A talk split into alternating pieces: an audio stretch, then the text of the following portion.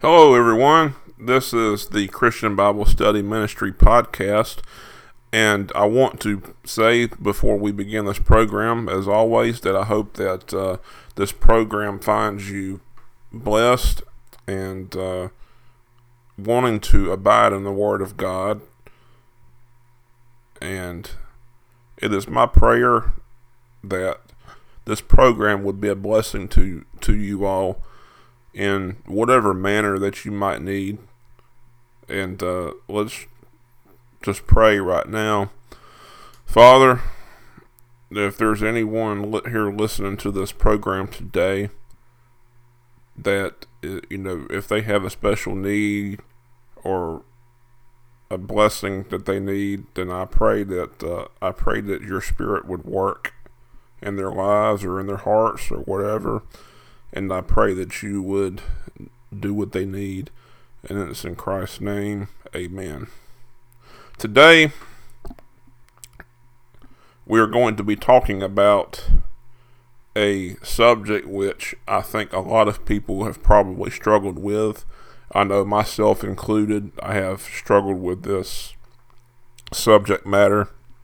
And it is the problem that some people have when they have been called by God into whatever ministry um, He wants them to do. And we will look at two people today in this program who are classic examples of people who had obstacles in their way that they could have possibly said, Lord, this is impossible what you want me to do because of these problems. So we will first turn to the book of Exodus, Exodus chapter 4, verse 10. And this is a story that everybody knows, I'm sure. Uh, Exodus chapter 4, verse 10 says, and Moses said unto the Lord, Pardon your servant, Lord. I have never been eloquent, neither in the past nor since you have spoken to your servant. I am slow of speech and of tongue. So God had told Moses that it was his job to go and speak to Pharaoh and tell Pharaoh to free the Hebrew slaves in Egypt. And this was no small task. Pharaoh was the most powerful man in the world at that point. He was very powerful, the most powerful military, and I'm sure probably the most powerful economy in the world at that time. And here Moses was, this outcast from Egyptian society. He was being asked by God to go and command the most powerful man in the world to let the slaves go. And he was saying to God, Lord, I can't talk right. I'm not a good speaker. You know, it's a lot of people think he probably had some kind of speech impediment. I wouldn't be surprised if he had a stutter. I stutter. I'm not a good speaker. And I've had some people actually make comments about that, you know, which I you know, that's their right to say that, and it doesn't offend me because I know that I've had a speech problem for most of my life, and that's just something that I have to live with, you know. But this guy, and it goes hand in hand with what, excuse me, with what Moses was talking about here. He says, God, I can't talk. Nobody's going to listen to me, etc., etc., etc. So the Lord tells Moses that he is going to send his brother Aaron with him and that Aaron would do the talking. So you see, Moses had a will to obey God. He was afraid of some things, but the Lord provided for his need. He had a need for Aaron to go and be his backup, I guess you could say, or his uh, his support to make sure that everything was, I guess, communicated correctly. So, and Moses was called to the ministry. He was called to the ministry. He was called to proclaim the to proclaim to Pharaoh that the people of Israel were to be freed. And Aaron was going to be his support. And I can guarantee you that because of Moses' obedience, and even beca- even after his disobedience at the end of his life, I'm pretty sure that he was well rewarded by God for what he did. He had an incident at the end of his life to where he disobeyed God, and so he was not allowed to cross into the promised land, but he was allowed to look at it because of his faithfulness for so many years prior to that. So Moses obeyed and he was blessed.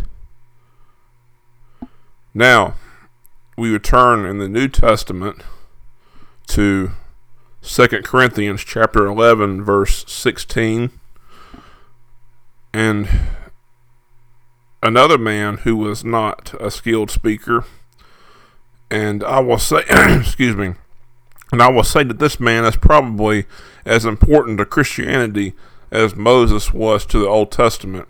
And this man is the Apostle Paul. And we will read from 2 Corinthians 11 16. It, it says, I may be unskilled as a speaker, but I'm not lacking in knowledge. We have made this clear to you in every way he knew that he was not a good speaker, and people knew it, but they knew because Paul, Paul rather made it a point to let people know that he knew what he was talking about. You know, his writings comprise the bulk of the New Testament. And so God used him to write the New Testament, essentially and Paul knew what he was talking about. And we have again in 1 Corinthians 1:17 he says, For Christ did not send me to baptize, but to preach the gospel, not with eloquent words of wisdom, lest the cross of Christ be emptied of its power. Again, Paul did not want to distract from the gospel through fancy speech or eloquent speech or whatever. His goal was to just simply communicate the truth of the gospel to people. He wasn't so much concerned with being an eloquent speaker and all that.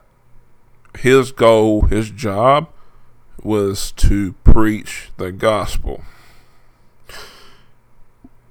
And finally, in 1 Corinthians chapter 10, verse 10, he says, For some say his letters are weighty and forceful, yet his physical presence is unimpressive and his speaking is of no account. That's three instances we have of where Paul is said to not have a good speech. He was not a good talker or a good orator.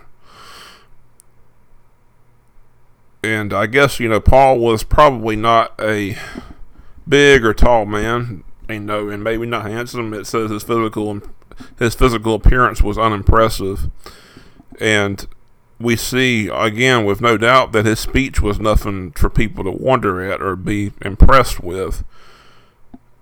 Like you know, hey, that's just the way he was. He was like Moses. He was not a gifted speaker. God just simply took him as he was and told him to preach and I think this is this is very important again, especially for for me. You know, hey, I've had a speech impediment all my life. I've stu- I've had problems with stuttering. You know, but with preaching, I feel that it is my call to preach, and so the only thing that I know to do is to preach as God would have me to preach. You know, this is not a this is not a fancy program here. It does not have all the music or editing and all that. You know, but this is just simply me trying to preach the Word of God as I believe God would have me to preach it. And again, it does not matter if God has called you to be something, if He has called you to do something, then He will equip you in whatever way He deems necessary to to do your job. Because to be blunt, if you if if you've been called by God, excuse me again, if you've been called by God to do something, then you are without excuse. You have no excuse to refuse it.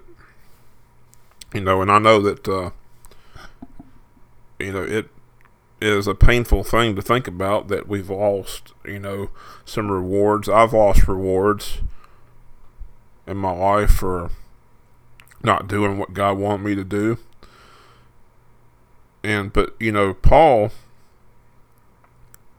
made it a point to say throughout his writings, he said, Hey, I finished my race.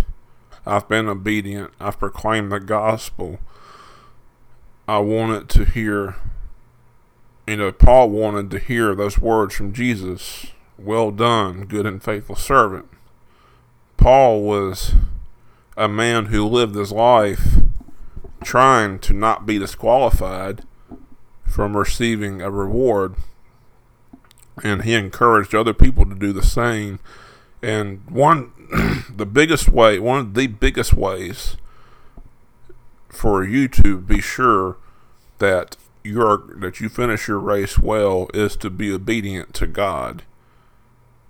And I'm speaking here today, of course, of uh, being faithful to whatever you've been called to do. There are other ways, of course, too, you know.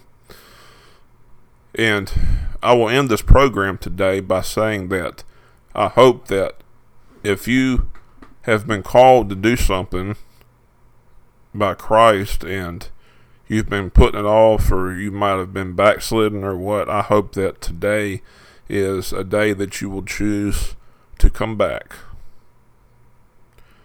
and to listen to what He wants you to do. And I want to pray right now. Lord, if there's anybody here who needs a touch from you, whether it's helping getting back to where they need to be, or if they don't even know Jesus Christ, if they need to know Jesus Christ as Savior, Lord, I pray that you would touch them and impress upon them the need uh, to be saved, and I hope that they would respond to you and just acknowledge you as Lord and Savior. And I pray this in Christ's name. Amen. And folks, uh, again, I hope that this program has been a blessing to you. And I know it's been a blessing to me. And it's in Christ's name. Amen.